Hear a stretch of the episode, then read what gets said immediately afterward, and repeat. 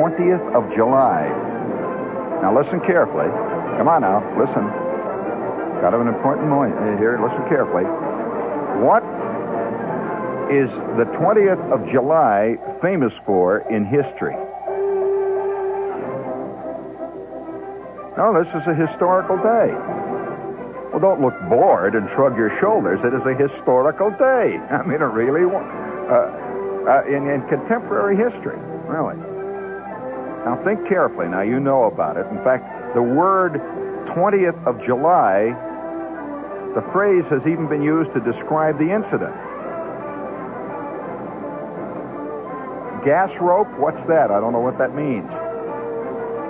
Castro? No, that was the 26th of July. July's been a hell of a, a, month for historical things, what with the 4th and all of it, you know. Now, come on, what is the. Come on, now, now, now think. Now, I think very carefully. The 20th of July. I'll give you a clue. They even made, in the last couple of years, a major movie about the incident that occurred on the 20th of July.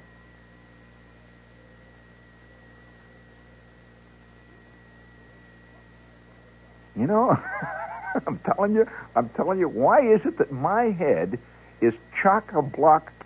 What was that? I see. He, he, did, did, it, did it, did it, did it, was, did, what you said, did it seem like what you said in here?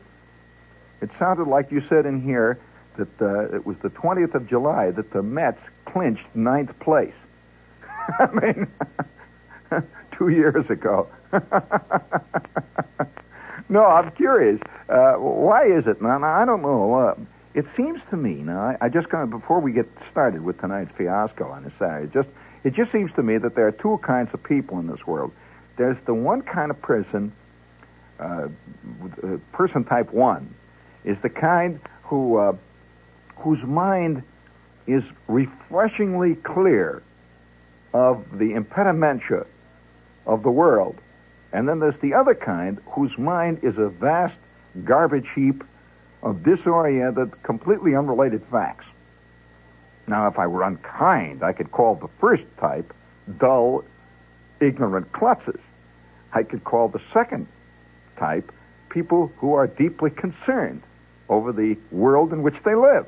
And so they gather facts and ideas. Now, come on, the 20th of July. You don't know. How about? you don't know either.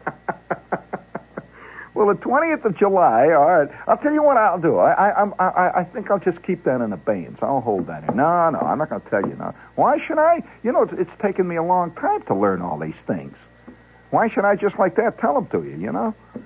Kind of like that. 20th of July is a famous date in history. And I'll just let you marinate a while out there thinking about it. The 20th of July. And that's the, uh, let's see, the 20th of July in an unspecified time in the past. I will not tell you what it was, what time it was. An event occurred, which guys are still writing detailed books about, and they will be writing about it for like 150, maybe even even 500 years. And eventually, huh? I can't tell you. It sounds like you said uh, I, I couldn't even tell. well, all right. The 20th of July, suffice it to say, friends, is a great moment, or was a not not great. I mean, it didn't. Uh, it was a, it was a pivotal moment in uh, contemporary history. I'll give you that clue. It has to do with the 20th century, and uh, it's a very interesting date in history had great repercussions. And uh, in fact, uh, there are some historians who are believing that the repercussions are not yet totally over. The 20th of July, an unspecified time in the historically recent past.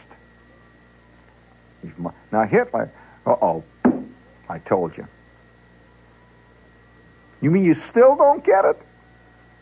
Look, I threw a clue at you. You know, that's like saying uh, Fourth of July. What does it mean? Then I said later on, says uh, George Washington.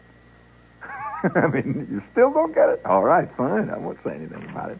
You know, speaking of, uh, uh, you, you, you, can't, fight this. Uh, uh, the 20th of July, by the way, also is a historical personal date for me. Because on this date, um, 20th of July, VE Day, for crying out loud. VE Day, the 20th of July. Now, now you're just guessing. You're just reaching out. Nothing is sadder than to see a person faking it. I mean, the, faking it. VE Day. Well, one time, the 20th of July, I had a. It's it's funny how these things bore right into your mind. You know that the 20th of July, I had one of the great traumatic experiences of my life. It's a personal history. We all have a personal history, and there's two kinds of history. There's the world history, and you know that's all the other people, all the stuff that you read about in the paper, and then then there is your own personal history. But on the 20th of July, over 1,275 years ago, I attended my first and really, seriously, my only major horse race. Do I have to ask you what happened at it? Well, I'll tell you. I'll tell you what happened at it. By a fantastic mistake, I don't. I, will never never figure out how it how it happened. I was about fifteen, see, and you know how mail comes to your house and it's marked occupant. You open it up, and it says three hundred dollars on your signature only, that kind of stuff, or, or you, it'll say occupant, apartment 3B, and you open it up and it says uh, five cent off on a bar of Lifebuoy soap. You know, this great mail, really exciting kind of mail, or you get the, the Gristedes flyer for the month. And they're selling ham hocks now, three cents off this week. You know, you, that kind of exciting. Ooh, that bugs me. I get that kind of mail. And uh, yet, you know that there are some people in this world that are so totally lonely and totally out of touch with the world that they uh, you can you can buy for five dollars a year. You can buy a subscription to a company that will send you junk mail. Not just send you all this junk mail, yeah, you know, advertisements for for uh, you know concerts that are being given in uh, San Diego for the ladies of the Christian Temperance Union, that kind of stuff. But uh, nevertheless, uh, I'm 15, one of the great moments in my life. You know, you you just never. That's why I'm always excited every time I see mail. Are you excited when you see mail that comes to you, your name on it, with uh, unexplained envelopes? yeah, sometimes it can be real exciting, I'll tell you. oh man, I've gotten some to turn, you know, curl my hair just to read it. But nevertheless, uh, I'm I'm 15, you know, and up this point, I never get much mail. So, you know, once in a while, I get a invitation to some kid's birthday party, or I get a Christmas card from my aunt Glenn, that kind of jazz. And I'm 15. And it's July. Now, don't ask me how this happened. It was a, it was a mistake somewhere along the line. Somebody made a terrible mistake in the mailing list. And I'm 15. And I come home from playing ball. It's the middle of July, and I'm hot and sweaty. And there on the on the kitchen table is the mail. My old man gets some mail. Know, he gets mail like bills and jazz like that. And my mother says, uh, "Oh, there's a letter for you." I said, "A letter?" She said, "Yeah, it's on the table there." I said, "What is it?" She said, "I don't know." I don't open your mail. I said, well, that's very kind. I don't open yours either. Never know, you know. We got all these secret things going on. I said, uh, uh, all right, uh, very good. So I pick up the letter, and the letter is a plain envelope, totally plain envelope. And it's kind of lumpy. Something in there, see? So I take the envelope, and I don't want to open it in front of my mother. You never know, you know. So I take this envelope, and I go and and I take it out and I go on the front porch. We get the swing. I open the thing up. I shake it. And out drops something that I could not believe. I mean, it was, it was an incredible thing to get in the mail when you're 15 years old. And with it was a letter. And I read the letter, and it said, Dear Mr. Shepherd, we are privileged to extend to you the pass which is enclosed. This pass will admit you at any time during our regular meetings. And this pass is extended only to citizens of exceptional value, worth, and solidity. I'm 15, sitting there with sweat dripping off, you know. I've been playing down at the softball park all afternoon, and I got hit in the back of the head with a couple of shots, and, and my tennis shoes are kind of sweaty. And there I am, a citizen of solidity and worth. somebody had mailed me a pass. And it was from the management. Now, I'm telling you, it was signed the management of Arlington Park. Had you ever heard of, have you ever heard of Arlington Park? Well, you heard of Aqueduct? Well, Arlington Park is the Chicago version, friends, of Aqueduct. I had been mailed a pass to Arlington Park. I am 15. And it actually had my name on it. And it was typewritten, and it was signed. What did I do? Listen, man. I, I can't hear you. Yeah. It's a Jean Shepherd, Jr. That ain't my old man. That is me, boy. And I get this thing It says, you know, and, it had a number on it, you know, red letters, and it said, uh, this is not transferable. Said on it, a little blue pass. And it had this black silhouette of a horse running, you know, this stretching out forward. You could see this, it was like an old print of a thoroughbred horse. You could see the jockey hanging on it. And it said the management of Arlington Park is privileged to extend free pass facilities. We'll admit you to the clubhouse. Holy smokes. Well, I took this thing, and I knew right away this was something you don't show the old man. Because if the old man ever got a hold of that, forget it. You know, that's the end of it. So I take this thing and I stick it in my pocket. Well, you know, I'm all excited about this. And about two days later, it's the first thing I ever got in my life that was free, see. Little did I realize how, you know, free, what a joke. About two days later, I'm with this girl, and I said, uh, say, uh, her name was Dorothy. I said, say, uh, how about, uh, would you like to have a date, uh, say, uh, Saturday? She says, yes, oh, that'd be great. Where we go? You know, expecting the usual kid stuff down at the Orpheum. You know, you know afterwards to the Red Rooster for a cheeseburger. I said, uh, oh, I thought I'd, uh, go to the races. She says, What? I said, Well, I thought I'd go to the races. She says, What races?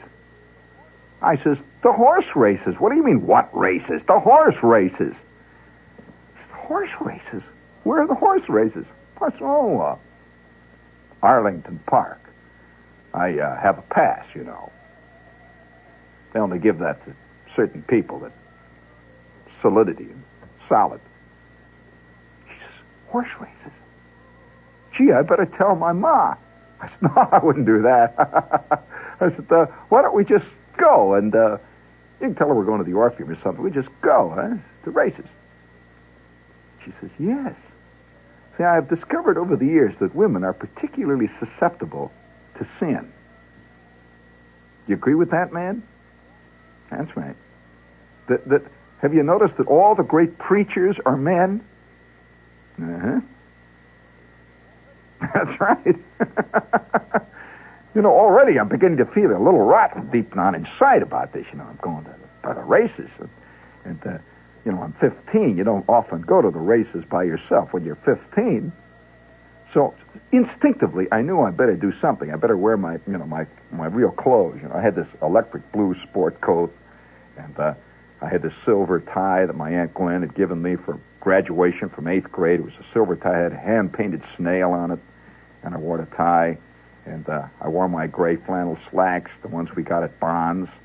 You know, the guy with the pleats, you know, and the whole jazz. They, I had these two-tone shoes, you know, the saddle shoes with the with the checkered laces.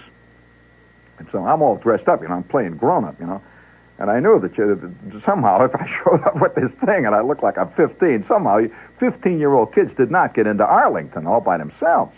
And so I had this pass, and I had it in my wallet. Now, I had this wallet that had a picture of Roy Acuff on it. And, um, you know who Roy Acuff is, don't you? Yeah, you know, the hillbilly singer say I'd sent to it the WLS. They were giving away free Roy Acuff wallets if you chewed enough spearmint gum or something. And I, I had this picture of Roy Acuff and had his had his actual signature on it. It said Roy Acuff, good luck, partner. And uh, I had this wallet, so I stick the pass in there. I had a little glass envelope. I said, pass in there. And it says to be admitted free to Arlington Park. And so then Saturday, I'm all dressed up. My mother says, where are you going? I said, well, taking Dorothy out. She says, Well, where are you going? It's Maud. Going down to, to the Orpheum. She said, Oh, that's nice. You're dressed up, aren't you? Pretty dressed up for the Saturday afternoon at the movies. Oh, yeah, well, I just thought I'd dress up. Dorothy wants to dress up. Well, that's nice. Have a good time. And all week, see, I've been working on the old man. I borrowed the Pontiac. See, I was just at the point where I had this learner's permit, and uh, where I could take the car out. The old man would only give me the car, you know, like uh, on days when he's going to sleep all day. Or, you know, he, yeah, I had this old, you know, my, my old man, when, whenever he had his day off, he would sleep all day practically. And then he would get up and he'd drink a bottle of beer and walk around, looking out of the house. And, uh, this was his day off usually, listen to the ball game, that kind of stuff. And so it is Saturday, and I have borrowed the Pontiac. And like from about Wednesday on, I have polished this Pontiac. I want to tell you that thing, you could not even look at it in the sunshine without fear of, you know, burning the retina of your eyes right out. That thing was polished. The old man was, re- you know, he'd, he'd say, yeah, it's very nice. At the, he, he'd sit out on the back porch and watch me work on the grill with this pink, he had this pink goo they used on the chrome. You've seen that stuff? Oh, you should have seen that car. Saturday arrives bright and clear. Beautiful day.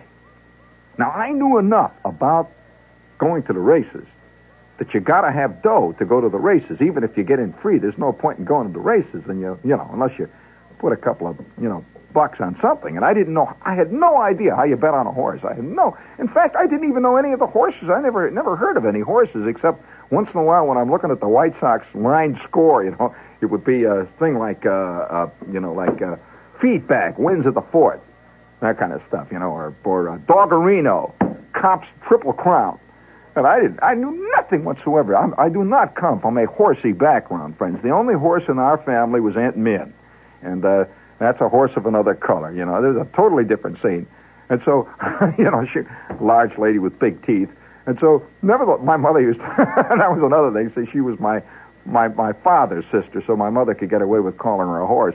So, nevertheless, my idea of horses were once in a while you would see a horse in the middle distance off when you went to Lincoln Park you would see a lady riding a horse i had never really been within maybe 30 feet of an actual live living horse and so saturday dawns and all that all that month see i had this paper out all that month been putting away my dough i had these uh, you know i'd make about 84 cents a week and i'm putting the dough away and now it arrives that's Saturday, and I have saved up $2.75 out of my paper route money.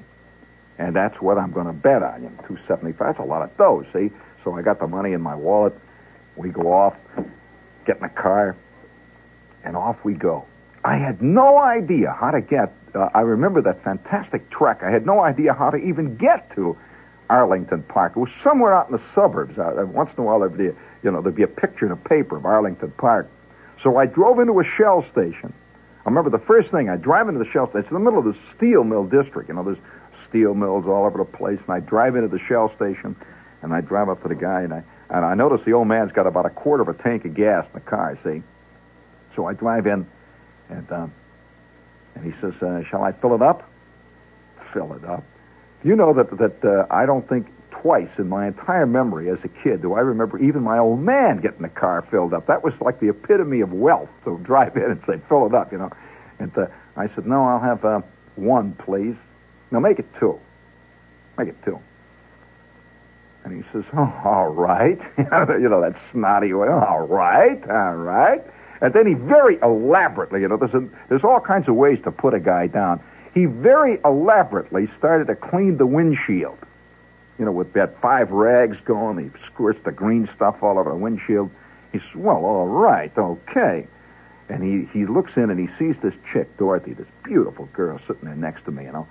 And she's all excited. She's going to the races. This guy's giving her the eyeball. And the guy is cleaning my windshield. He's putting me down because I've only ordered two gallons. You know, when you, when you work in a gas station, there's two different ways. When when the big fat guy with the caddy comes in, you make a whole point of not cleaning his windshield. That's your way of putting them. But when the guy drives in, you know, with the 18 year old Ford and says two, you make a, the, the way you put him down is by elaborately cleaning the windshield and going in, into the into the gas station and getting your vacuum cleaner and asking if you want to clean out the trunk. You know, uh, would you care for me to check the tires? Would you like me to wash your hair while you're here? Maybe uh, do a little manicure or something on you, you know? And I'm I'm sitting in the car there, and I don't know this stuff yet. You know, I'm well, you know, be take I'm sort of the guy's cleaning the windshield, and then I hit him. This is why I really went in. See, I said to him, um, "Oh, say, uh, uh, fella, uh, could you give me uh, directions to get to uh, Arlington Park?" He says, "Arlington Park."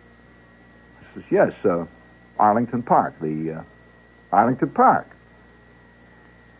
You mean Lincoln Park? I said, no, not Lincoln Park. That's where they had the zoo. You See, that's where kids usually went, you know. I says, no, not Lincoln Park. You mean Jackson Park? I said, no, not Jack. That was another place where they had a second-rate zoo. I said, no, not Jackson Park. Arlington Park. Is you talking about the ponies, kid? I said, well, I suppose you might say that. Yes, I'm talking about the ponies. How do you get there? And I'm trying to radiate at none of your lip, slave. And he says, Oh, Arlington Park. Well, I better ask Charlie. Hey, Charlie! And he hollers, you know, and here's Charlie sitting back there drinking an orange drink. Hey, Charlie! How do you get to Arlington Park? This kid wants to know.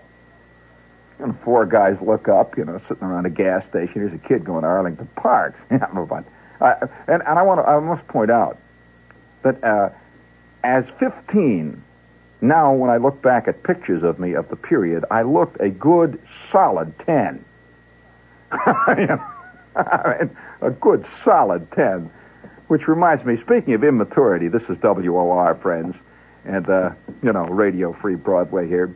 And so, oh man, what a drag. So uh, I'm, I'm, I'm, I'm sitting in the front seat of this car, you know, and I'm getting that itchy feeling. I'm starting to sweat, you know, and I figure this guy's really putting me on. And, and he's very elaborately now, he's taken the nozzle of the, of the gas pump, see, and he's draining the last drop out of it. This is another way to put a guy down. He's ordered two, so you know, you, you squeeze the hose, you know, and it's, you know, and, and, and the, you know, the, the bill comes for 52 cents, something like that, see. Well, you know, I'm shooting my wad. I've only got about a, about 275 in my pocket, see. So I reach down, I take out the, you know, the, the, the change, and I give it to him, and I says, okay. And uh, I'm spent now. Now I've got two dollars and a quarter left in my pocket, and uh, he says, "Oh, hey Charlie, you mean you take you go along uh, what what Western Avenue? Yeah, you turn right at Western, and what do you do, huh? Oh yeah, Archer Avenue, huh? You take it all the way out, and then what do you do, huh? Forest Preserve Road, you go out through where? Home? Uh, oh, yeah, I see. Yeah, out through Blue Island, out that way, huh? Yeah, okay, Charlie. Yeah, all right. What, kid, you go out through Blue Island, take uh, Western Avenue, you turn right at Archer Avenue, take up all the way, follow the car tracks, right?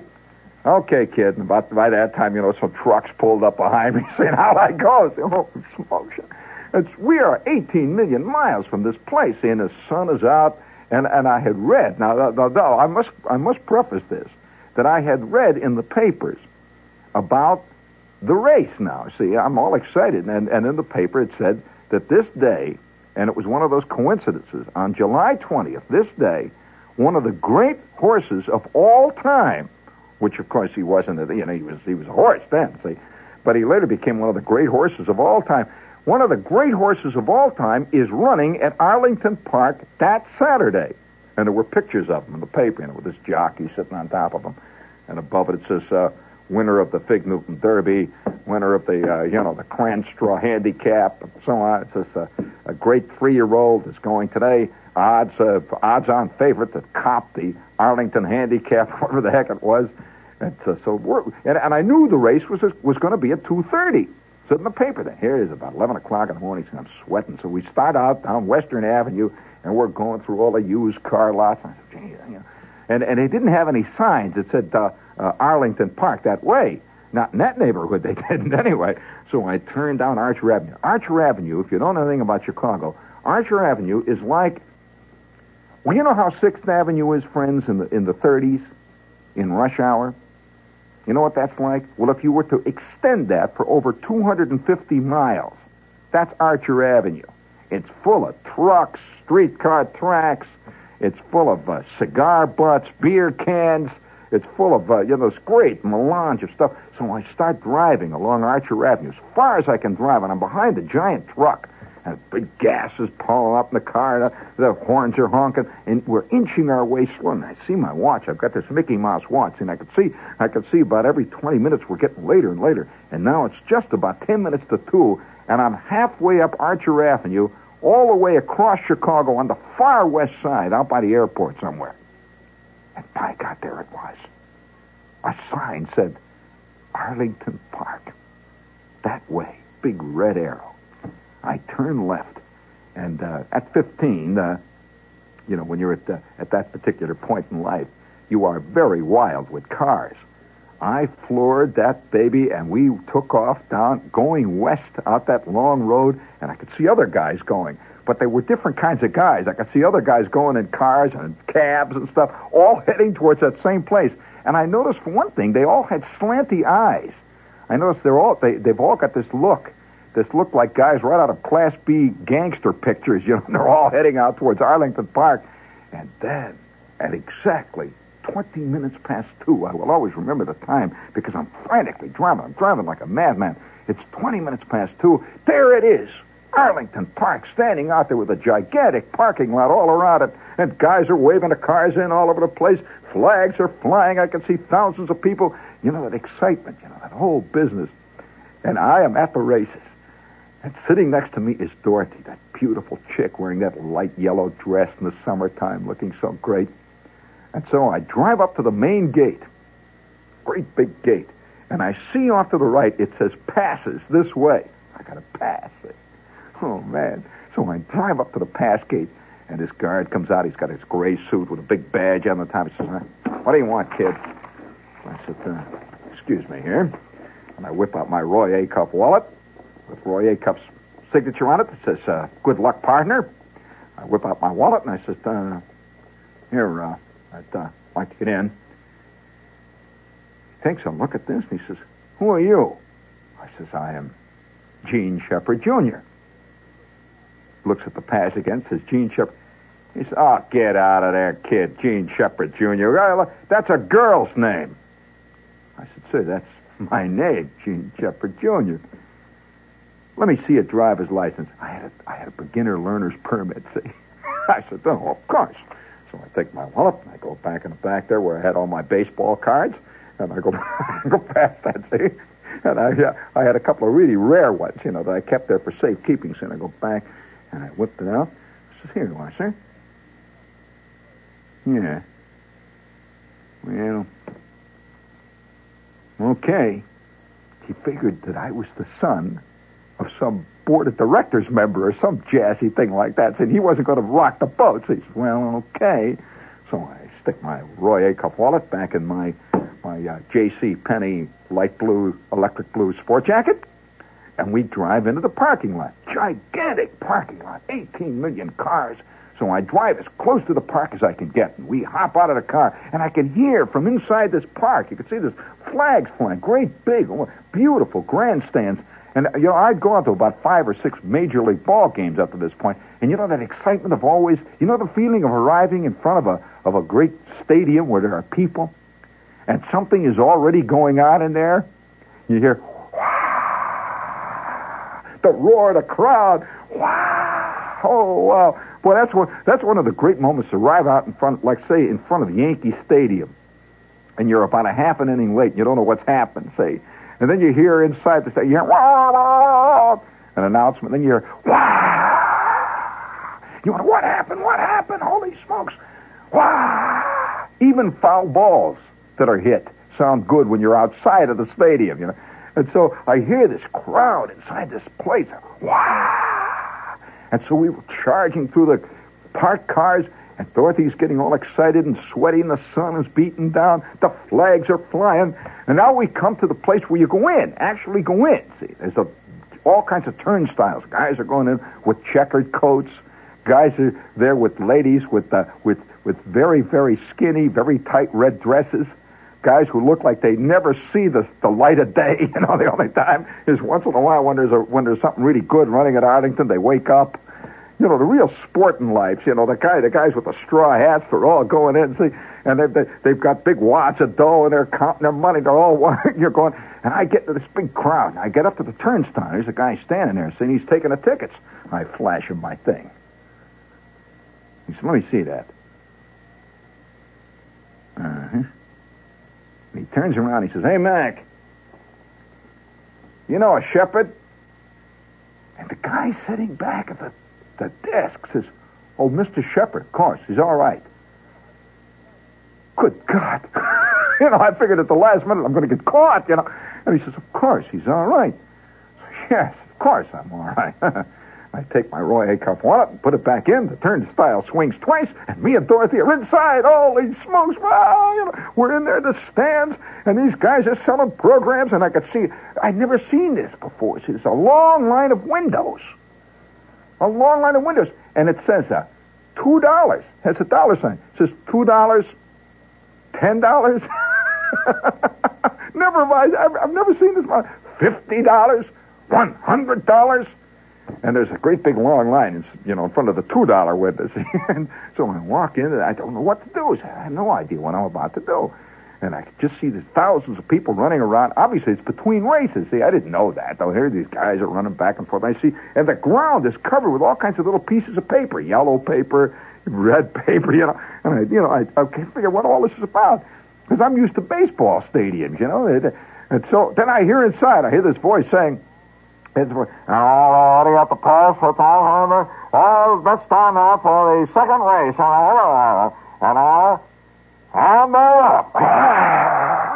And these guys rush like mad. I see all these guys running past me. God, what the hell? You know, they run past me like a great herd. And I say, quick, Dorothy, hurry up, quick.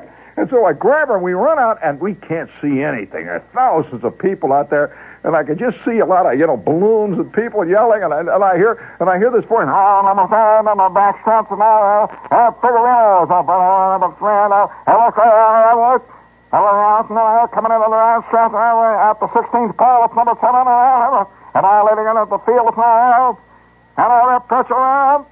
And at the final line, it's Figueroa, number one, and uh, Big Newton, number two, and Big Charlie, number three. And further, uh, and the odds will now be posted official in just one minute. Uh, uh, and the crowd cheers. Holy smokes! Man, what is this? Well, we, we, we, we get into this giant crowd now. Guys are walking around, they're drinking beer. Other guys, you know, everybody. And I, I can't figure out why everybody's mad. I see guys tearing stuff up and throwing things down. and I'm like, what the heck? You know, they just don't do this at baseball games. And they're tearing stuff up, walking around. And other guys are arguing with other guys.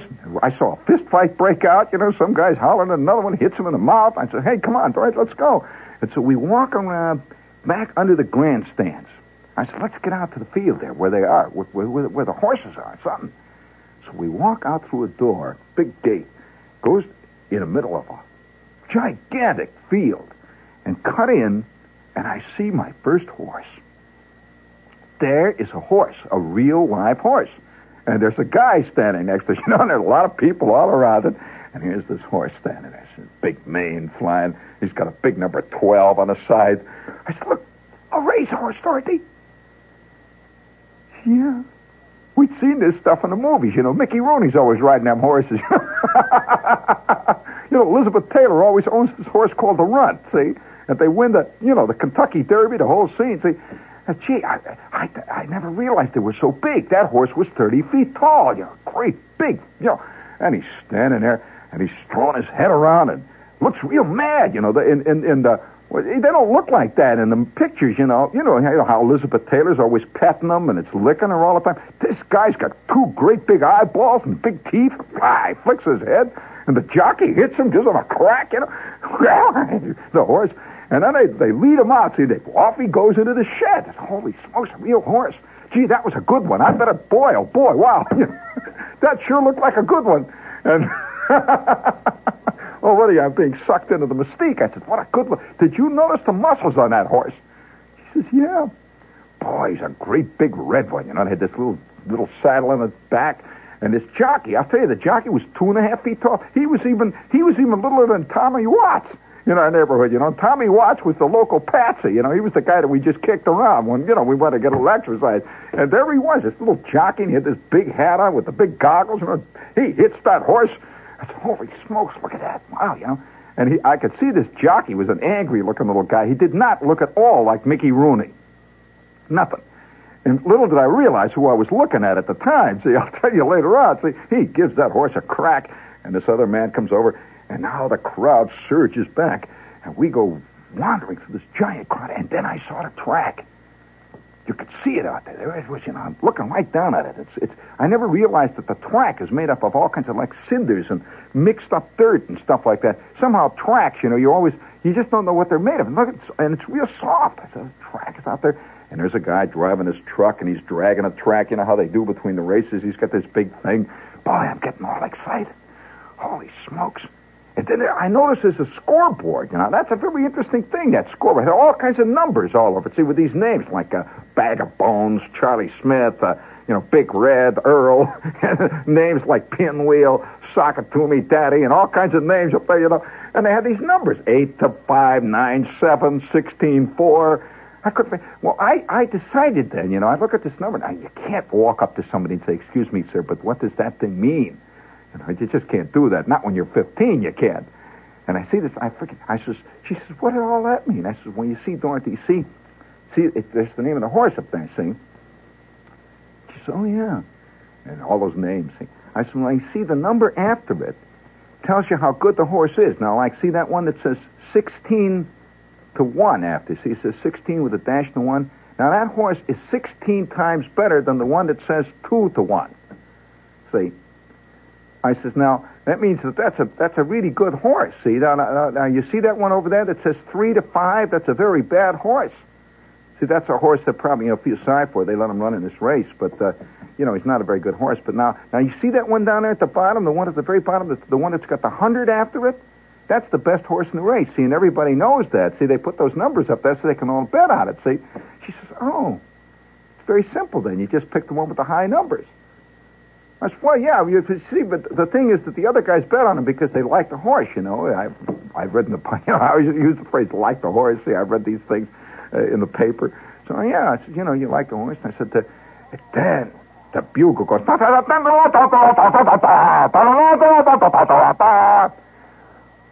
I said, oh, gee, bugles, you know, it must be like, yeah, I, I, the only thing I knew about bugles was from Boy Scout camp, see, and that meant it was all out for canoe time or something, you know. They blow the bugle, and sure enough, out of the track, I see these horses coming.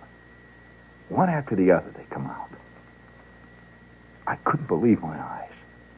Each one was bigger than the other. You never. Oh, and they walk around the track, and these guys are sitting up on top of them. Guys with the yellow jackets and the green jackets, the blue jackets, the big hats, the big goggles. And Dorothy's getting all excited. Her eyes, by the way, I will tell you what happened maybe in another show, what later happened to Dorothy. You will understand why she started to get excited. She was getting her first touch of the high life, which later she became quite adept at. But uh, nevertheless, these horses are walking on. I'm looking out there in the track and they start going around the track. You know how they have the parade before the track, and I see this big thing down there. It looks like a big rack. See, the big thing with a, like like a big fence, and all kinds of stuff sticking out of it. And Dorothy says, "What is that?" Well, you know, you just don't tell your girl you don't know anything about it. See, so I said, "Oh, well, that's uh, that's uh, that's." Uh, well, that's uh, those are those are you see the those little things there. Those are the phone booths there that uh, but uh, if the jockey, he can get off and call, and they have little phone booth there. She said, oh, well, look, there's one of the horses is going into the phone booth. I said, well, the jockey has to make a call or something there, see? I'm telling you, I was of now when you think back, you know, the, did you think of some of the terrible things you said when you were, you know, back in the day? And she said, well, look, there's another one going in. Yeah, well, you know, you know, they're out there. I guess he's calling in his bet or something. You know, they, they have the she said, look, they're going in. They're all in there now. And then, boing, it goes. Ah, and now, big Charles taking a little out. The horses are gone. Nothing. I don't see anything. because I can't see around the turn right there. Boom, they're gone. She said, where did they go? I said, well, I, I don't know. I guess I, uh, I don't know. Maybe somebody scared them or something. And she said, well, and you hear the crowd, wow, wow, in the grandstands. I can't see anything. You know, at that point, I'm three and a half feet tall myself, and guys are all around me, jumping up and down. Wow, wow, wow, wow. And just between two guys, I could see a little flash. And they're gone. And then I hear again,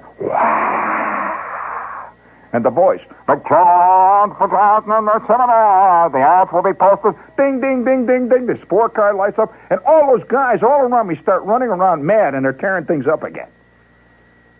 Gee, isn't that exciting? Yeah. Let's go someplace where we can really see it. I said, okay, well, how about that place inside there, where, you know, in the middle there? She said, yeah, there's not many people there. Five minutes later, we are walking knee deep in mud. Not only mud, but there's more stuff that has been left over by horses all over the place. It was incredible. And we're wandering through this mud, and, and, uh, and Dorothy kept saying, gee whiz. Little did I realize when I came out to see the races that I would get this close to the horses. You know, you don't expect all over my new my new saddle shoes, and you know, I had these checkered socks, and the whole bit we're walking, and we finally get down to this place where we could see the races. We could just see a little bit of them anyway, enough so that we could make some some judgment of what this is all about. And I look up on the board, and I see the name in the next race of the horse that I read about in the paper. And I remembered it had said that this horse was undefeated, had never been defeated at this point. Great horse. All the other horses were just out there for the exercise, according to what they said. And this was the great Arlington Handicap, or whatever the heck the big race was. And everybody was excited. You could see people coming down out of the stands. And boy, now they're all ready. This is the big race of the day. It is now 2.35, and they're ready for the main event. And the, the big ones are running. And so I turned to Dorothy and I said, Dorothy, um, this is the big race. This is what we came for. She said, uh, who's going to win? I said, well, I gave her the name of the horse. I read about it in the paper. She said, how do you know? I said, well, oh, you know, when you, you know, you hang around the tracks, you know these things. Uh, you judge them on form. You know, did you notice uh, that some of those horses were skinny? Well, uh, you judge them on form. Now, you notice that other horse that was out there, number 15 that was out, that was a fat one. Well, now, you know, you don't bet on that. Uh, see, I'd heard the phrase, bet them on form. See, and I figured that meant how they, you know, how they looked, you know, where, you know, whether they were fat or skinny or not. See, I didn't know, what, you know, form. I said, well, you see, you bet them on form. And, and, um, that horse is, uh, in good shape. He's, uh, he's, uh, in good shape. He's, he runs a lot and he's, uh, very strong. And, uh, he's, he's in good shape. She said, well, what about the other ones? Now, there's one there that uh, Ahmed the Third. I said, well, you notice it says uh, 15 to 1 after that. He isn't so good, really, uh, because, uh, you know, he could win, but uh, he's uh, got a bad limp or something. And, uh, and I couldn't figure out. See, now I'm all confused because my horse, which I read about in the paper, was going off at something like like two to one, you know, or, or, or one to one or something like that. And up to this point, I've been figuring that the best horses have the big numbers. And he's got this little number at them. It says uh, three to five. And here there were other horses, 38 to one, 75 to two, uh, you know. and I says, well, uh, you see that one? Uh, no, I'm, and she said, well, I thought you told me that the big numbers meant the good ones. Well, uh, well, that's true, uh, except in the case of the uh, the feature race. See, when they have the feature race, well, then they have different rules. That's that's the big race. See, you understand? See, the other races are just practice. They they don't mean that, and uh, it's just practice in those races. But this is the big one. See, and when the big one, they have different rules, and uh, the little numbers mean the good horses. Oh. Hmm. Well, uh, what about that one down there? Um, what is his name? Um, attention. That's why it's not a very good horse. See, it's it's, it's uh, he's down at the bottom of the list. You see, they put the good ones up at the top of the list. I still can't quite figure it out. He's down at the bottom there. See, he's down next to the bottom.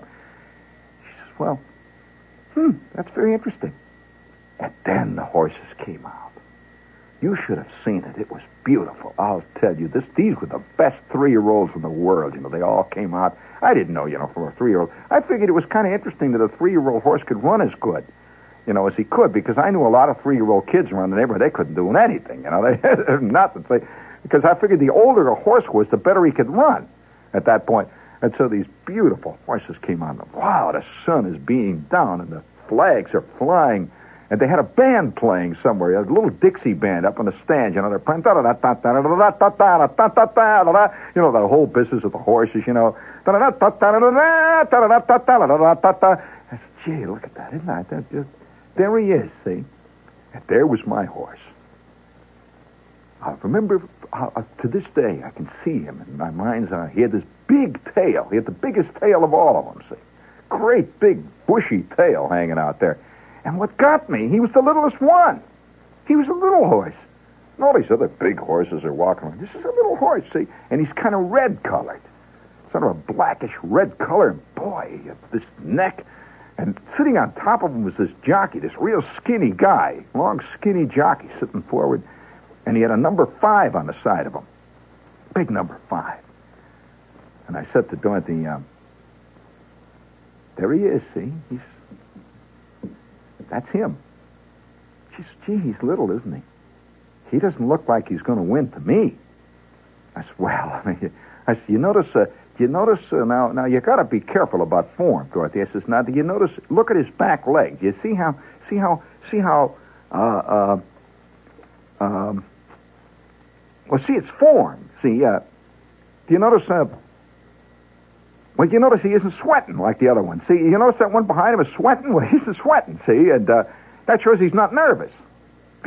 yeah, and uh, you notice, uh, says, well, gee, I don't know. That, that number 12 there, that, that one looks pretty tough.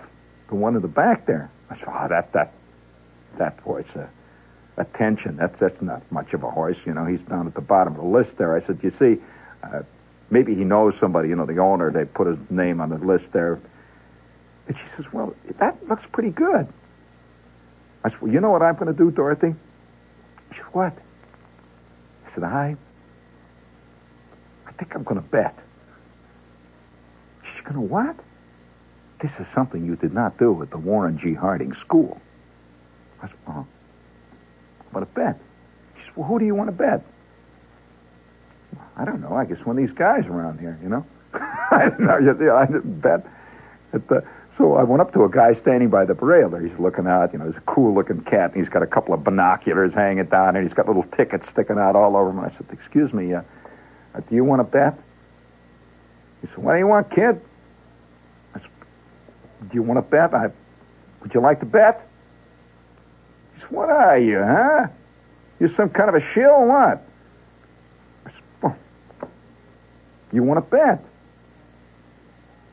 Said, you put me are you a cop? No, I'm not a cop. Yeah. Uh, you want to bet? He said, look, kid, if you want to buy a ticket on a race, buy a ticket on a race. Don't come around here and bug me. Buy a ticket on a race? I got a pass. So you putting me on, kid? No, no. he looked at me, and I suddenly realized this guy's really looking at me now.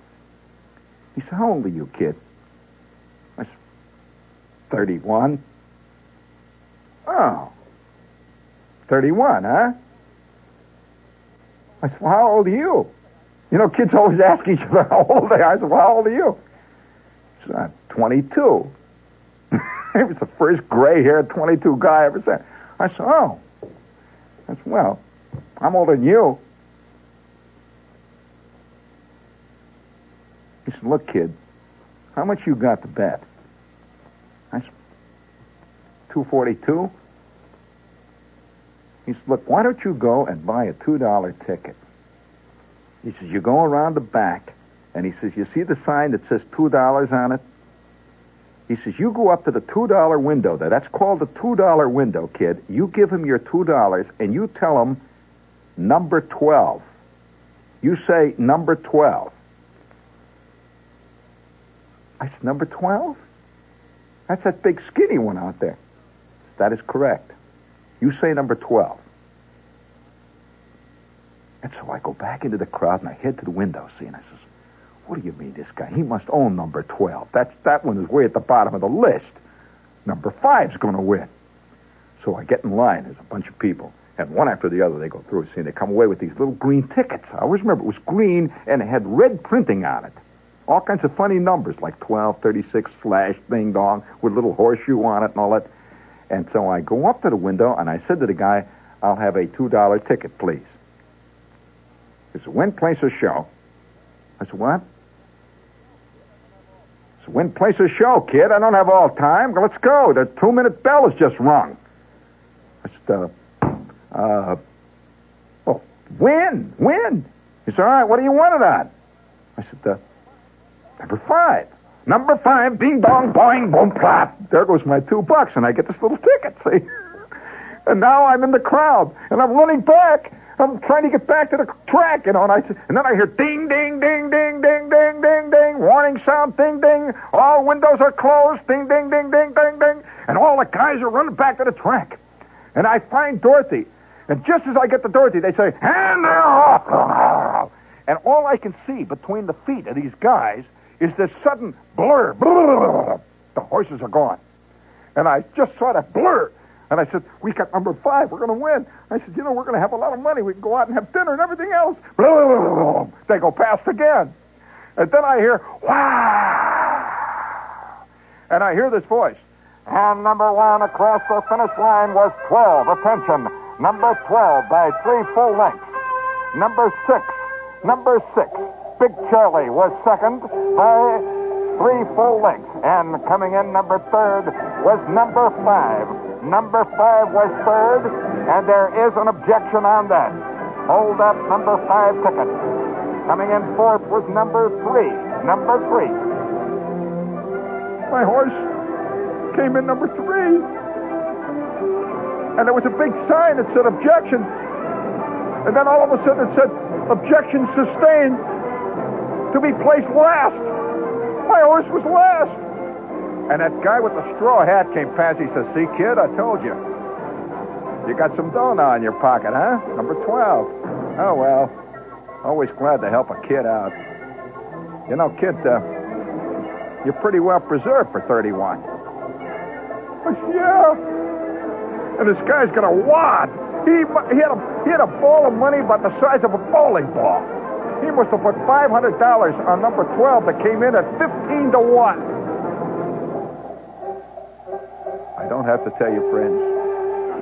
That was a long drive home. First of all, I was trying to milk three cups of gas.